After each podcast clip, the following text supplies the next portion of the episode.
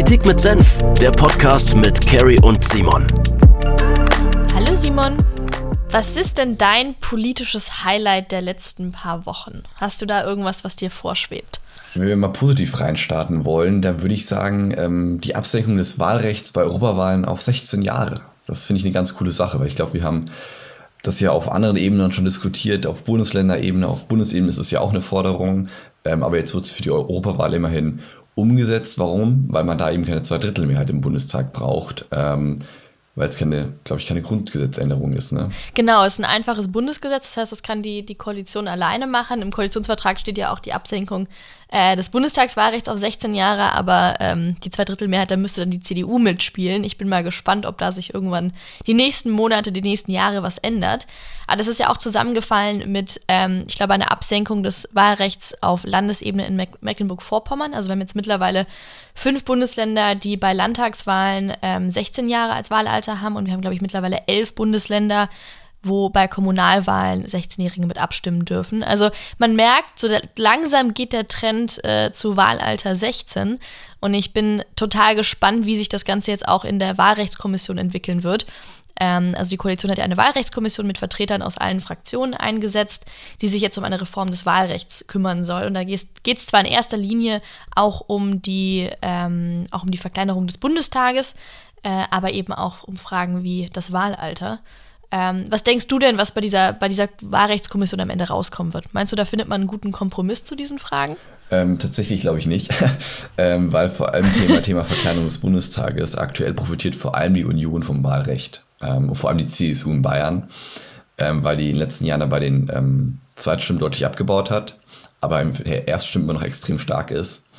Und dadurch halt extrem viele Überhangmandate entstehen. Und dadurch wird der Bundestag ja aufgeblasen. Ähm, und dann noch mal die Ausgleichsmandate bei anderen Fraktionen eben. Ähm, und ich glaube, dass da die Union sich relativ schwer tun wird zu bewegen, vor allem die CSU, äh, weil man einfach einfach ja, Sitze verlieren würde. Und wir haben ja in der CSU doch viele Abgeordnete und ich will das gar keinem vorwerfen, aber doch viele, die mit relativ wenig Aufwand ähm, einfach immer wieder reinkommen, ähm, genau aufgrund dieser, ähm, ja, dieser, ähm, ich hätte fast Regelung, aber es ist ja eigentlich gar keine Regelung, sondern eigentlich mehr, mehr so ein Notfallsystem eigentlich, dass da irgendwie jeder gleich behandelt wird bei den Stimmen und dann keiner irgendwie Stimmgewicht verliert. Ähm, ich bin eher gespannt Richtung Wahlrecht, ob man da irgendwie die Union überzeugen könnte. Ähm, ich habe jetzt bei der JU schon ein paar Mal gehört, dass man da doch offen für wäre und da auch progressiv hingehen möchte und vor allem ähm, ja da dann vielleicht drüber sprechen möchte, auch innerhalb der Union. Aber ich glaube, der Prozess braucht schon noch ein gutes Stück. Hm. Also ich bin eben vor allem gespannt, ähm, weil die Wahlrechtsreform ist ja notwendig, weil in den letzten Jahren einfach die Differenz zwischen Erst- und Zweitstimme immer weiter auseinandergefallen ist. Und deswegen sind wir jetzt, glaube ich, mittlerweile 138 Mandate über der, der Sollgröße von 500, ähm, 598 waren es, glaube ich. Ähm, aber ich frage mich, wie gestaltet man das Wahlrecht so, dass dieser Kompromiss, den man findet, auch langfristig tragbar ist, auch wenn zum Beispiel dieser Trend sich wieder umkehrt. Also wenn wir merken, Erst- und Zweitstimmen fallen nicht mehr so stark auseinander, müssten wir jetzt irgendwie alle 10, 20 Jahre unser Wahlrecht ändern. Ähm, das kann ja durchaus sein, dass sich der politische Trend da wieder in eine andere Richtung bewegt, wobei ich schon das Gefühl habe, okay, wir, ähm, wir gehen weg von den Volksparteien und wir, wir alle Parteien gleichen sich in irgendeiner Form an ähm, vom Stimmgewicht her. Aber ich bin trotzdem gespannt, wie man das löst, dass das wirklich 20, 30, 40, 50, 60, 70 Jahre überdauern kann und wir nicht alle zehn Jahre diese Debatte erneut führen können, weil es natürlich für äh, viele Abgeordnete eine etwas schmerzhaftere Debatte ist, weil es wirklich um ihre, ähm, um, um, ja, um ihre Existenz geht. Und da muss ich ehrlicherweise auch an der Stelle ein, ein kleines Lob an die SPD aussprechen. Das tue ich ja nicht so oft, aber die SPD ist ja schon der Koalitionspartner, der von der ähm, Reform des Wahlrechts der, der am ehesten darunter leiden würde, weil sie eben noch ähm, Direktmandate holt. Das ist jetzt bei, den, bei der FDP eher seltener der Fall, dass wir Direktmandate holen. Aber ich will es ja nicht für die Zukunft ausschließen. Ähm, ja, ich bin, ich bin da sehr gespannt drauf. Ähm, ja, glaubst du, es beim ist, Wahlalter ja kommt man auf irgendeinen. Ah, sorry, sag du zuerst. Ja, nicht. Es ist ja ein bisschen die Frage, gehen wir, bleiben wir in unserem Wahlrecht im Prinzip bestehen? Also bleiben wir in diesem System, was wir aktuell haben, reformieren wir das. Das wird ja gerade in der Wahlrechtskommission ähm, ausgehandelt oder soll ausgehandelt werden.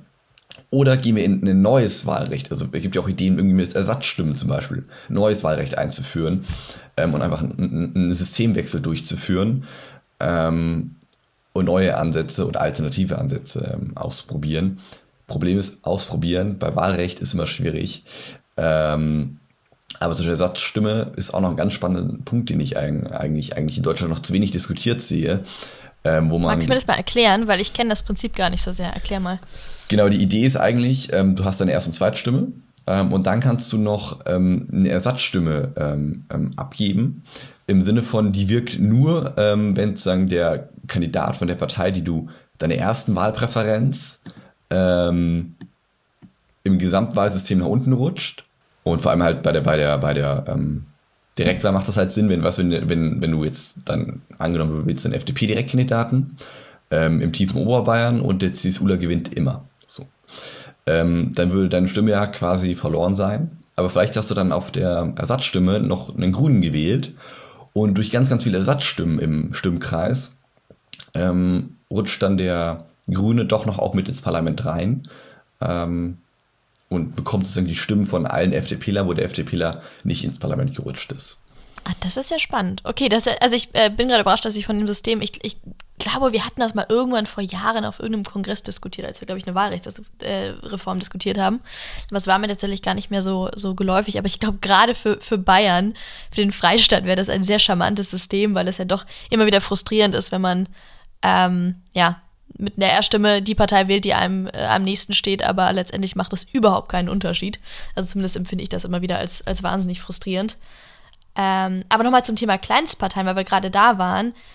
Ich bin auch gespannt, ob die Grundmandateklausel dann fällt. Also es ist ja aktuell so, dass du, ähm, auch wenn du die 5%-Hürde reißt, wenn du drei Direktmandate gewinnst, dann bist du automatisch auch mit, mit deiner Liste im Bundestag vertreten. Ähm, Sie, wovon ja auch die. Linke aktuell. Genau, Genau, genau. Die haben drei Direktmandate geholt, wobei es ja auch spannend äh, sein wird zu sehen, ob die tatsächlich, ähm, Ob die die genau, behalten, ja. ob sie das dritte Mandat auch halten. Ähm, dann könnte sich die, äh, der Bundestag doch mal automatisch ein bisschen verkleinern, was ja jetzt nicht unbedingt so falsch wäre.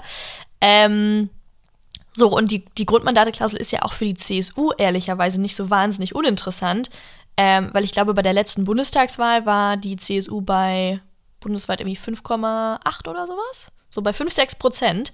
Klar, die würden dann immer noch mit einer relativ starken Fraktion im Bundestag vertreten sein, einfach aufgrund der ganzen Direktmandate, die sie holen. Ähm, aber trotzdem wäre es spannend, was da mit ihnen passiert, wenn sie die 5%-Hürde dann doch mal reißen. Ich persönlich wäre ehrlich ein Fan davon, dass man die, dass man die streicht. Wer 5% nicht bekommt, der soll nicht in den Bundestag.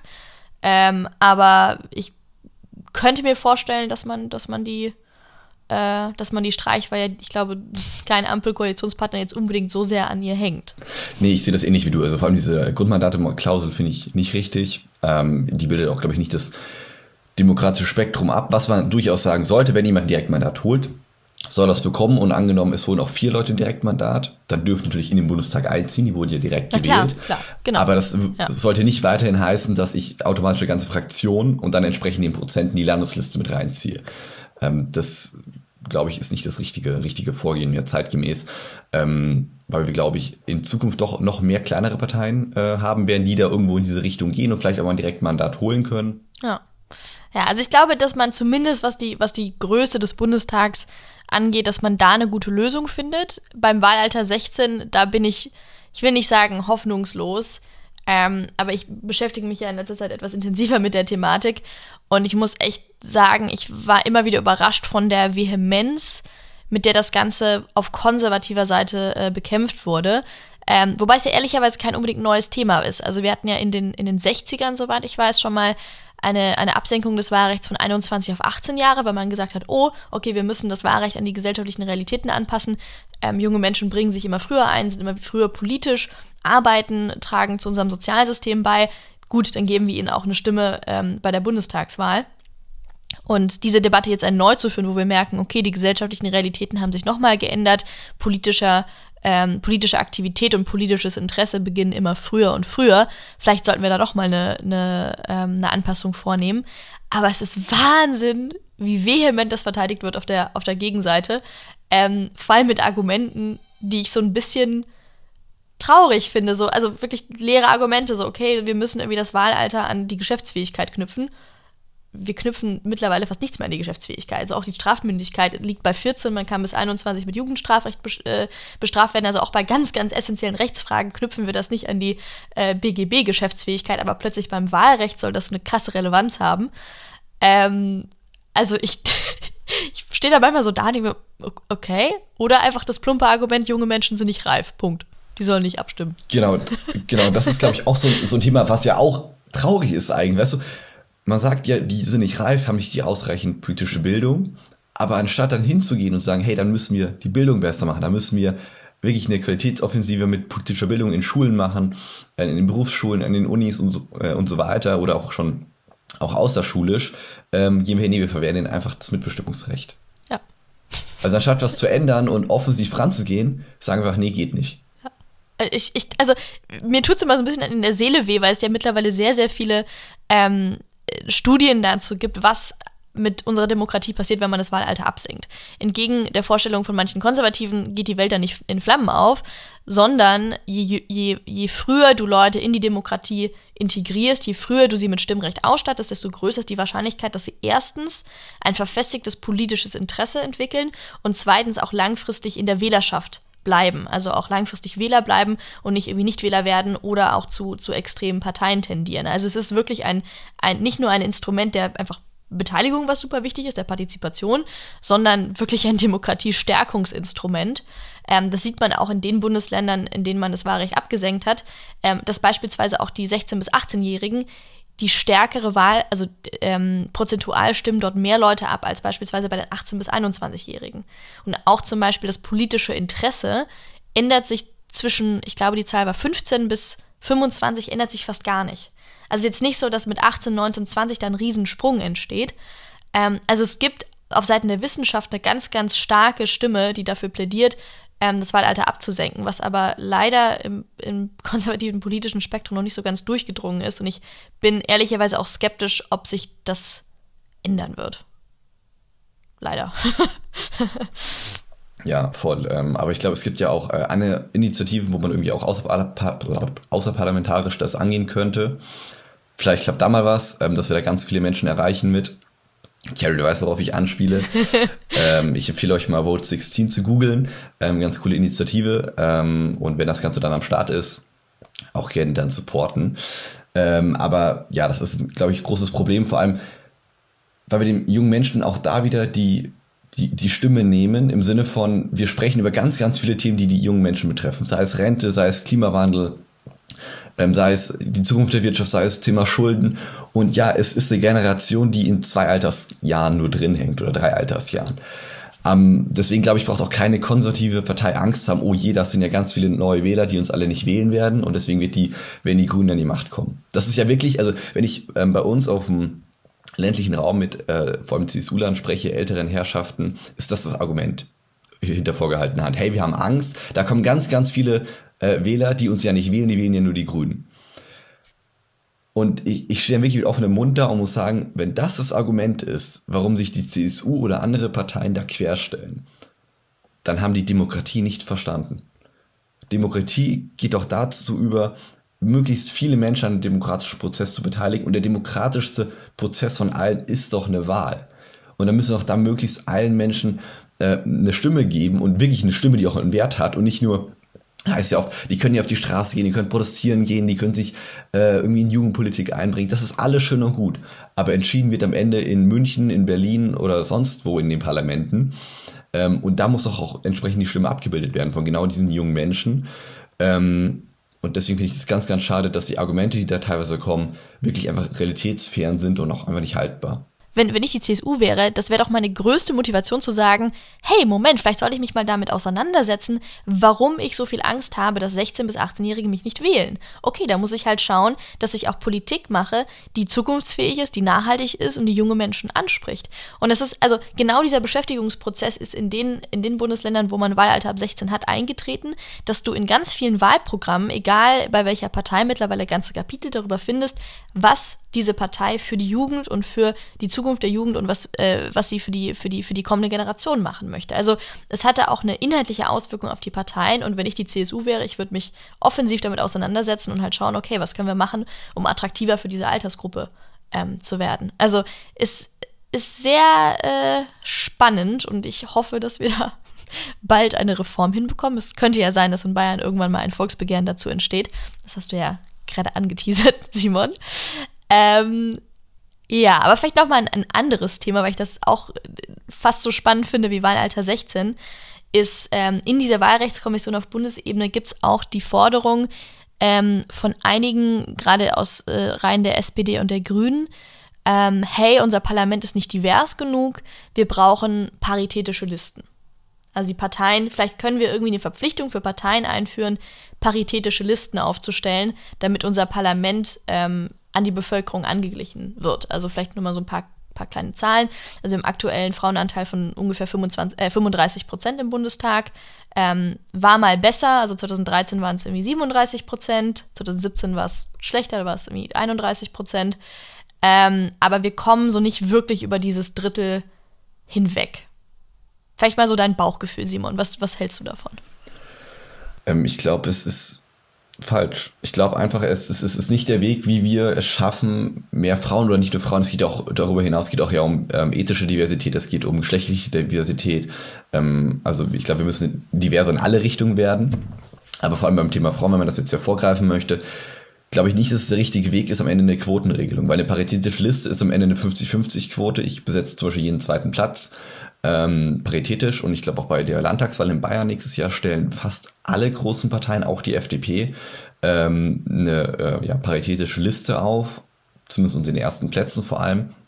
Und ich finde es den falschen Weg. Also ich glaube, ähm, wir, wir scheitern an der Aufgabe oder geben das Scheitern zu, an der Aufgabe, ähm, andere Wege zu schaffen ähm, oder auch äh, in der Haltung innerparteilich, ich glaube, das gilt für alle Parteien, noch mehr Frauen ähm, zu stärken und zu ermöglichen, auch ganz an die Spitze zu kommen. Ähm, und ich glaube, dass wir da an der Aufgabe scheitern, so ein Altherrenproblem, was wir einfach in vielen Parteien immer noch haben, das muss man ganz offen sagen, ähm, das zu lösen. Und da stattdessen führen wir so eine, so eine Quote ein ähm, und hoffen dadurch das Problem irgendwie ähm, zu überspringen, würde ich eigentlich sagen. Mhm. Also ich muss sagen, ich bin, was allgemein eine freiwillige Quote, oder was heißt eine freiwillige Quote, eine, ähm, eine intern eingeführte Quote in Parteien oder auch Unternehmen angeht, da habe ich eine etwas andere Meinung als du, glaube ich, aber jetzt in diesem Kontext, also quasi eine Verpflichtung des Wahlrechts an die Parteien, eine paritätische Liste äh, ähm, aufzustellen, halte ich erstens für einen viel zu krassen Eingriff in die Freiheit der Parteien. Also ich glaube ehrlicherweise auch nicht, dass man das rechtlich machen kann. Ähm, aber ich sehe da noch ein größeres Problem. Und zwar erstens so das, das Bild oder das, ähm, die Funktion des Abgeordneten, die ja im Grundgesetz beschrieben ist, ist, dass jeder Abgeordnete Vertreter des ganzen deutschen Volkes ist. So auch ein Mann kann diesem Grundsatz entsprechend Frauen vertreten. Auch eine Frau kann Männer vertreten. Auch ähm, Personen von anderen Bevölkerungsgruppen können andere Bevölkerungsgruppen vertreten. Ich glaube, wir müssen, also wir kommen da in, in die Gefahr, uns immer nur als Vertreter einer Gruppe zu sehen. So, ich bin eine Frau und deswegen kann ich nur zu frauenpolitischen Themen Stellung nehmen. Du bist ein Mann, deswegen kannst du zu allem anderen Stellung nehmen. Also ich glaube, wir unterteilen uns dann immer mehr in Partikulargruppen und erkennen nicht an, dass wir uns gegenseitig trotzdem vertreten können, weil wir einfach liberale Politik machen oder sozialdemokratische Politik oder grüne Politik, wie auch immer. Ähm, und ich frage mich da auch, wo hört es denn auf? Weil das, was gehört, also was gefordert wird, ist eine paritätische Besetzung. Aber wir haben ja auch unter anderen Diversitätsgesichtspunkten kein sonderlich zufriedenstellendes Parlament. Also wir haben ja auch viel zu wenige Leute mit Migrationshintergrund. Wir haben ganz, ganz wenige Menschen mit, ähm, mit einer Behinderung. Also wenn wir dann konsequent werden, müssten wir sagen, okay, dann wird auch ein gewisser Anteil mit, mit Menschen mit äh, Migrationshintergrund besetzt. Dann muss auch ein bestimmter Anteil auf der Liste, äh, müssen Leute mit, mit einer Behinderung sein. Also wo hören wir da auf und sind wir dann einfach nur noch Vertreter von unserer Partikulargruppe, aber sehen nicht mehr das Ganze, also das große Ganze, für das eigentlich der Abgeordnete gewählt wird. Also ich sehe da die viel größere Gefahr, dass wir uns nicht mehr als, ja, eine zusammengehörige Gesellschaft sehen, ehrlicherweise. Ich weiß nicht, ob ich da so schwarz male, aber ich bin da wirklich überhaupt kein Fan von. Nee, ich würde in der Argumentation voll mitgehen, ähm, dass das genau der Punkt ist am Ende. Dass ich würde genau sagen, ich, ich lasse mich von einer, oder ich fühle mich auch von vielen Frauen im Bundestag auch besser vertreten wie von manchen Männern. Also, und wahrscheinlich auch viele Frauen fühlen sich von Männern vielleicht mal besser vertreten wie, äh, wie, wie, von, ja. wie von Männern. Also, ähm, daran sollten wir es, glaube ich, nicht, nicht festmachen. Ähm, und wie gesagt, ich sehe das mehr als eine innerparteiliche Aufgabe und ich finde es gut, dass es diskutiert, weil ich glaube, es legt ihr den Fokus auch auf das Thema und auch in Parteien, wo das vielleicht noch gar nicht Thema war. Ich glaube, die meisten Parteien haben sich damit schon mal irgendwie beschäftigt, auch mit Thema Quotenregelung und sowas, auch für Führungsspitzen und ähm, Vorstandsämter und so weiter. Ähm, weil das bildet natürlich, glaube ich, auch eine Konsequenz daraus, wenn wir nämlich für Listen das äh, einführen würden, glaube ich, wird auch die Diskussion im Anschluss kommen, okay, müssen wir das nicht auch für Parteiämter machen, würden wir das nicht auch für, ähm, für, für ähm, kleine Spitzkandidaturen und so weiter machen. Ähm, das wirft ja schon Folgeprobleme oder Folgefragestellungen einfach auf sich, weil wir nicht sagen können, nur in einem Bereich machen wir das und im anderen parteipolitischen Bereich lassen wir das dann wieder außen vor.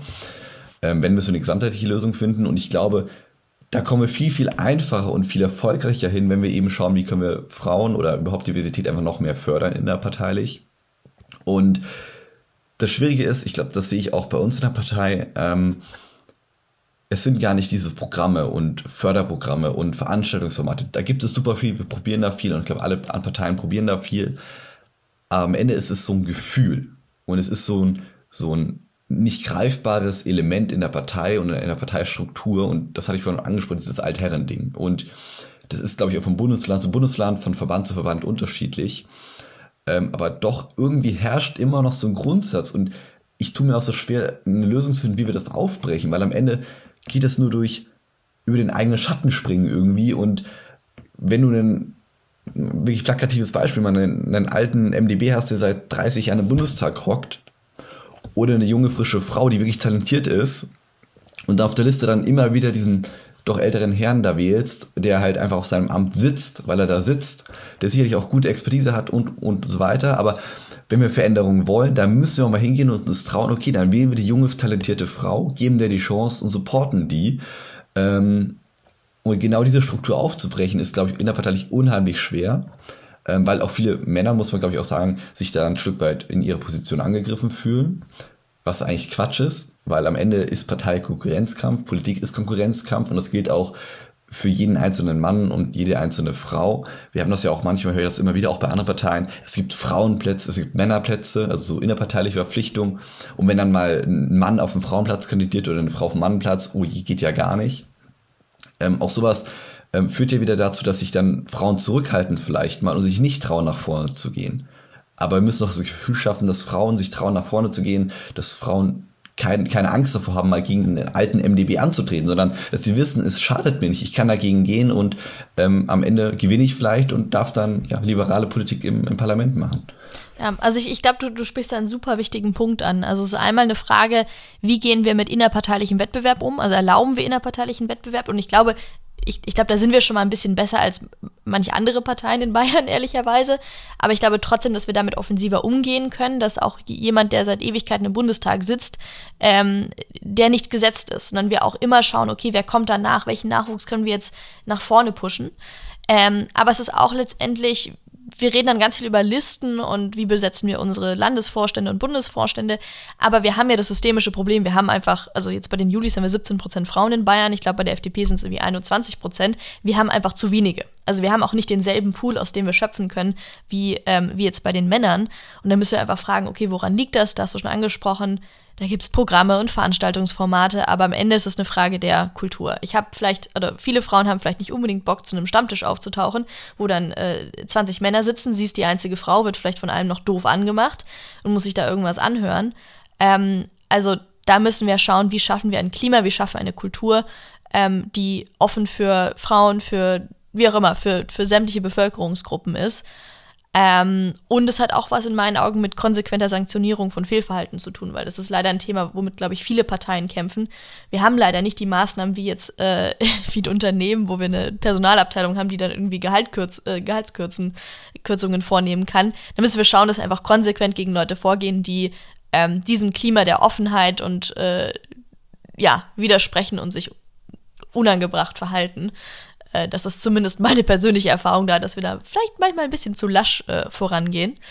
Aber ähm, ja, also ich glaube, da liegt ganz, ganz viel Arbeit vor uns. Aber der Konsens, den ich so raushöre bei uns beiden, ist, dass eine verpflichtende paritätische Besetzung der Listen äh, durch äh, äh die Änderung des Bundestagswahlrechts nicht unbedingt die optimalste Lösung ist. Habe ich dich da richtig verstanden? Ja, würde ich wohl so zustimmen in der, in der Schlussfolgerung, ja. Ja. Nee, ich, Nee, ich ich- wollte gerade sagen, die glaube ich noch ein langer Weg vor uns. Ähm, Oh, vor allem ja. auch die Fragen, die werden immer wieder kommen. Ich glaube, das ist kein Thema, was einmal abgehakt ist. Wir diskutieren das jetzt, wir werden das in zehn Jahren wieder diskutieren, wir werden das in 20 Jahren wieder diskutieren. In der Hoffnung, dass die Frauenquote dann nicht mehr bei 37, sondern bei 47 Prozent ist. Ähm, aber wie du schon sagst, ich glaube auch der, einfach der Pool, aus dem wir schöpfen können und ähm, das gilt, glaube ich, für die gesamte Politik. Ich habe da keine Zahlen, aber vom Bauchgefühl her würde ich sagen, es sind einfach mehr Männer in der Politik wie Frauen, auch Mitglieder in den Parteien. Ähm, können wir, glaube ich, eine eigene Folge nochmal zu machen. Ich glaube, ich, ein Riesenthema, warum Oh ja, engagieren sich eher Männer wie, wie, wie Frauen in, in einer Partei oder ist es gar nicht so, sondern ähm, Frauen würden sich gerne, tun es aber nicht. Ich glaube, da kann man auch äh, lange drüber, drüber äh, äh, streiten. Ähm, aber da wäre eben die Idee, das irgendwie schaffen, da einfach attraktiver zu werden. Ja. Also ich glaube, das sollten wir auf jeden Fall nochmal aufgreifen, weil ich finde das ein wahnsinnig spannendes Thema, was mich jetzt mittlerweile auch seit Jahren beschäftigt. Aber ich glaube, ähm, dem sollten wir eine komplett eigene Folge widmen, weil das sonst hier über, Überhang nimmt. Aber ansonsten, Simon, wünsche ich dir eine ganz, ganz gute Restwoche. Und ich wünsche euch allen eine gute Restwoche. Und dann hören wir uns in zwei Wochen wieder. Ja, freue ich mich. Danke für die Diskussion heute, hat mir sehr viel Freude bereitet.